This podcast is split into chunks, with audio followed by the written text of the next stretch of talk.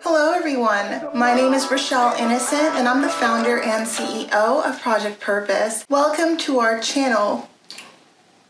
Our community is focused on fostering the intellectual and character development in children. We do this through our parent-child workshops that are focused on four themes: autonomy, self-efficacy, compassion, and self-concept, in order to cultivate grit, perseverance, and resilience in each child. And we are so thrilled to be offering one of the first of its kind digital, virtual, and continuous learning environments, enabling parents and children to connect from all around the world. At Project Purpose, our overarching mandate is to renew and rebuild family, community, and relationships. Our different social media platforms provide us with an opportunity to have discussions and to create space on all topics that relate to, to family, community, and relationships with ourselves as well as with others, with a primary focus on mental health and education. More precisely, the ways that the institutions of mental health and education play a role and have played a role in our societies at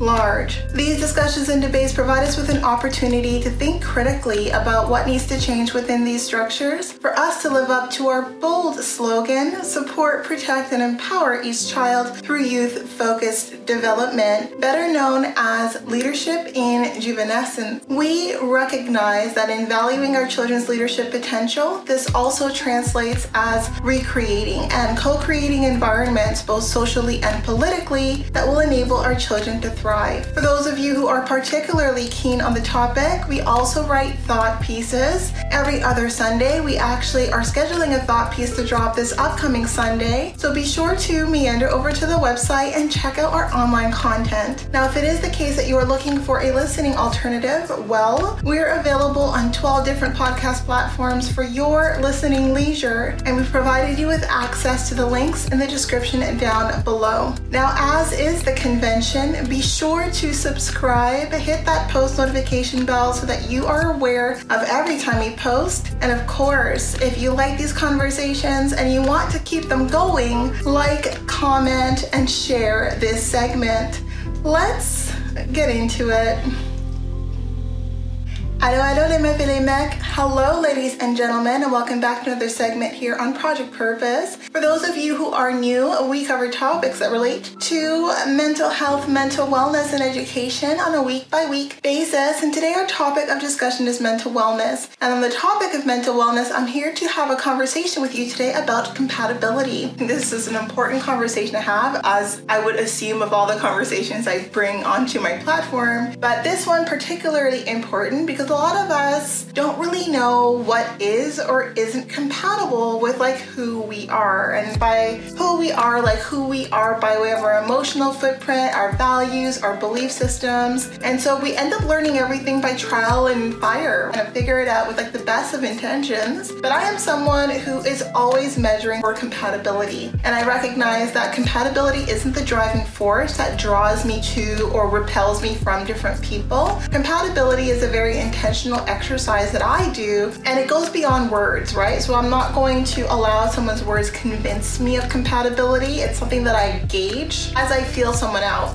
And so I think not a lot of us feel people out, or maybe we don't know what it is we're feeling out for, but I have some guiding principles. So this is going to be a two-part series. And the first one is different traits or different aspects of a personality that I think universally across the board should speak to points off by way of compatibility. Compatibility. So if you were putting it on like a scoreboard by way of like points that would increase the semblance of compatibility, because we can't always be right. Like this isn't a hard and fast science by any means, but it's my governing rule, right? It's the thing that governs the relationships that I care to invest in and the relationships that I don't. So I think that there are some universals, so some traits that make someone incompatible with most people if they're not focused on growth and healing and on resolving those traits and how it shows up in the relationship that they have. I think there's also some traits that, like, having those traits make you just highly compatible compatible for a broad range of different people. And so the conversation of compatibility isn't just about the outward gaze. It's not just about me looking outward. It's also about me being very understanding and cognizant of who I am. And I don't think that you can gauge and measure someone's compatibility with you if you don't know quite yet who you are. So if you're in the state of discovery where you're trying to get a sense as to like all the different versions of you, all the different shades that you come in, then it's going to be hard to gauge compatibility if there's still parts of you that are undiscovered. As for me, myself, and I, I have a fairly good idea of who I am and the package that I come in. And as a result of that, like for me, not only do I have a strong sense of who I am, I also really like who I am. I like and love who I am, and not just the parts that are rainbows and butterflies, but also the parts that are a little bit prickly, right? And I'm putting it lightly. If I think about like myself being an H S P, being someone who has the capacity to have very, very strong emotions, that is on both sides of the spectrum, right? So my light, like the way that I show up that brings great energy, great joy, like that is something that I can tell you it translates equally across the board. Like I'm equal parts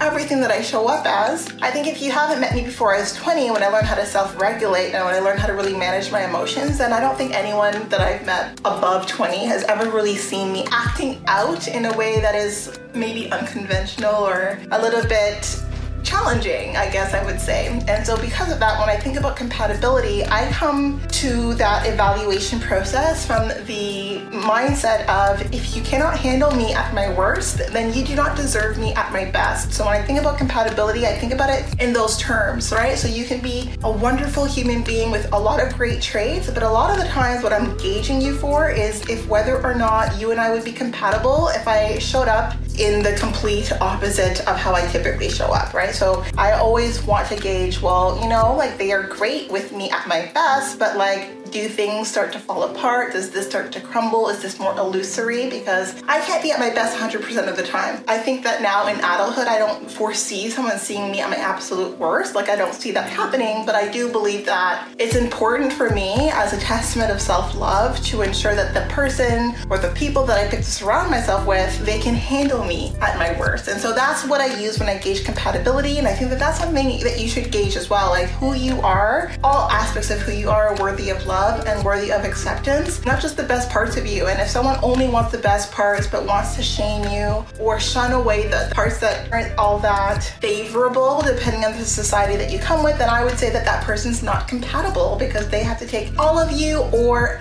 none of you. So that's the preamble. That's my point of view on it. And when I gauge for compatibility, I am always gauging for the absolute worst case scenarios, I would say. Not to say that I think that they will see it, but because I do believe that to get me at my best, you must be able to handle me at my worst. So there are a few things that come into play as it comes to that. And again, it's beyond words. I'm someone who feels people out. I don't take people's words at face value when they describe themselves. I more like to take what it is that I'm perceiving off of this person. So I gauge people's emotional footprint, the emotions that I find or feel showing up on a day-to-day basis. I take, to a certain extent, their degree of frailty, right? Like I'm a very strong personality. I love that about myself, but it also means that like, I don't want to be surrounded by people that I'm always having to tiptoe around because they don't have that strength, right? So I need someone who has that strength, who, even if I was to show up at my work, like it wouldn't, like they wouldn't break a sweat, or even if they broke a sweat, like I wouldn't break them as people. And that is very important to me, right? To gauge. So while I'm happy to accommodate frailty, I'm happy to accommodate fragility that I find would probably be an issue if I wasn't managing my own emotions and accommodating someone else. I'm not someone who really cares to surround myself with people that I can mull over, right? Because I'm a strong personality. Like you have to also have that conviction, have a certain degree of confidence so that you're not feeling bulldozed by a stronger personality or someone who has, you know, really strong ideas, but is still open to having someone resist, right? But if someone's coming on really strongly and they're really direct and if they're really vocal and that for you completely shuts you down, then there is clearly a compatibility issue there. In any case, that's neither here or there. This first segment is going to be really focused on what compatibility isn't for me. And of course, I would love for you to leave your comments down below and speak to what compatibility isn't for you, but let's talk about my top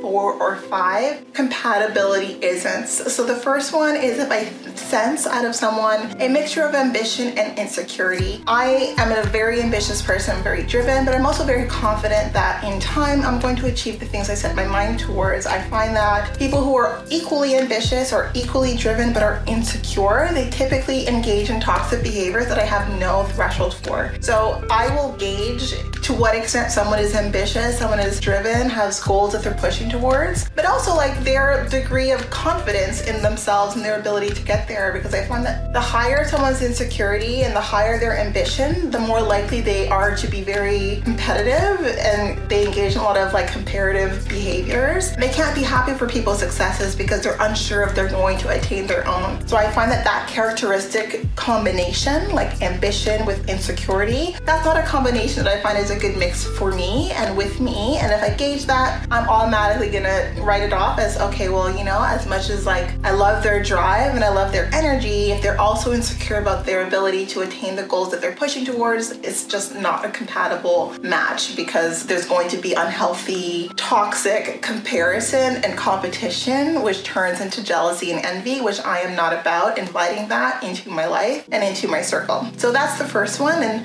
I guess food for thought for you. And so the second one, I kind of alluded to it. I also want to gauge someone's character. So to what extent someone can be bought, essentially. So to what extent someone is driven by their integrity, by their values, by their own beliefs about the world around them, and to what extent can we have them compromise those values and beliefs at a certain price. And I think a lot of people think that everyone can be bought at a price, but I am someone who has convictions that run so deep that they have no price tag associated with them. So because I believe in things that forcefully, I would like to also surround myself with people who have convictions that don't necessarily need to be the same as my own, but obviously they can't be contrary to my own, but who believe in these convictions so deeply they can't be bought out of them. And I think that that's so important, because I think a lot of people are just, their beliefs are very superficial, like they're they can easily be swayed from one side to another. And because I am someone who's very grounded and rooted in the things that I believe in, I prefer to surround myself with people who are of the same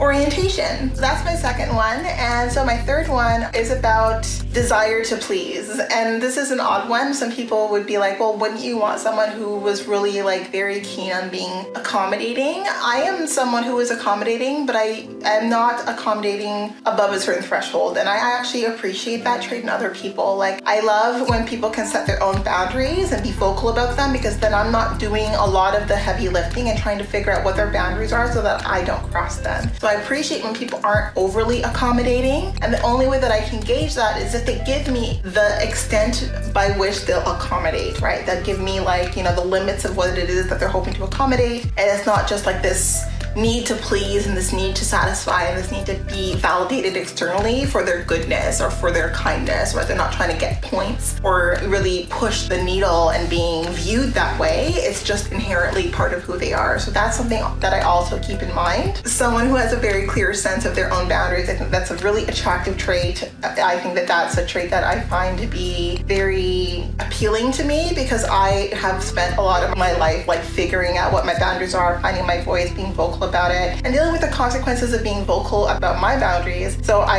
appreciate being around people who've been along a similar journey and who have developed the confidence in establishing their boundaries without apology. And the fourth compatibility measure that I have is manipulative. I am not fond of manipulative tactics, and I always know when I'm being manipulated, even if I don't provide periphery on the fact that I know that I'm being manipulated. But someone who is manipulative, so someone who doesn't know how to engage with someone else unless they're trying to be deceptive in some way, shape, or form, is not the kind of person I want to surround myself with. And so like I think some of us engage in these behaviors some of the time, like it comes up as part of like a human characteristic some of the time. Like I'll let that pass if I find that it's like coming up so pervasively that it's like an aspect of your character. For me, that that's a ding that tells me that there's not a whole lot of compatibility here. I prefer authenticity. I prefer transparency. I don't need to be everyone's cup of tea. And I find that the people who do need to be everyone's cup of tea end up being highly, highly manipulative, and definitely not the kind of person that I want to invite into my inner circle. And last but not least, definitely not least, so one of the areas where I find that is a huge friction point and is a signal that we are absolutely not compatible are people who feel entitled. And that can translate in a lot of different ways. Entitled to your time, entitled to your energy, entitled, you know, fill in the blank, and who also carry that entitlement with this false sense of superiority. So their entitlement is driven by their sense of who they are in relation to the world around them that is skewed, and that is delusions of grandeur. And unfortunately, I've met a lot of people who are delusional in this way and who surround themselves with yes men who, I guess, constantly or cyclically like reiterate to them that they should believe themselves to be who they are. And I find that these kinds of people are just completely toxic. I have absolutely no interest to be surrounded by anyone who feels superior to other people in any way, shape, or form, or feel entitled to a lifestyle over and above other people, or feels entitled to oppress other people. Like, and these characteristics exist, and they're much more pervasive than you would think. And so for me now, I'm like very much more aware of all the subtle ways that this shows up, because a lot of people at least have the common sense not to like just broadcast their sense of superiority, but you can find it in the subtle nuances and the subtle ways of engagement, like the way that they engage with people who are in service industries, the way that they engage with people who are lateral or beneath them by way of like a hierarchy, in any ways that a hierarchy itself would translate. Like there are different ways that you can observe someone interacting with someone who they feel is beneath them or at their level. And I think that tells us everything, or even the way that they act with people who they think are above them. Like if they are always putting people on a pedestal and like almost like worshiping people, like for me, absolutely not. That's not a characteristic that I personally value, and not a characteristic that if I see, I'm going to, to like dismiss. That's something that is like a huge red flag for me that I'm absolutely going to act on immediately with lots and lots of distance. So there you have it. On our conversation of mental wellness, a few factors that play into compatibility for me, maybe plays into your sense of who is and isn't compatible for you. I think that it's relative, right? Depending on who we are and like how we show up, that's going to change The, the traits that we find are synchronous to us and the traits that we find like maybe don't work as well. But I wanted to come on here and talk about that because I think a lot of us think that what we're attracted to is in alignment with what we're compatible with. And I've learned that the things that I'm attracted to aren't necessarily the things that I am compatible with. Now that was it, but definitely not all. Now before letting you go, I would be remiss if I didn't let you know that we will be going live at least twice a month, every month for the foreseeable future on our Facebook page. So definitely be sure to tune in. Now these events are paid events, so if you do see yourself participating in our community on an ongoing basis, then I do suggest that you take a look at one of our package plans. Yes, so we do offer package plans over and above our live events, as well as access to webinars and workshops largely focused on self-mastery over and above these events. So definitely check out what we have online. Be part of our game changer community, being part of the change that you want to see, allowing us a small role to play in your journey. We are on the road to one K, so we definitely invite you to follow us across all of our social media platforms. Leave a comment down below, a like, and we look forward to chatting with all of you very soon. We'll talk to you later.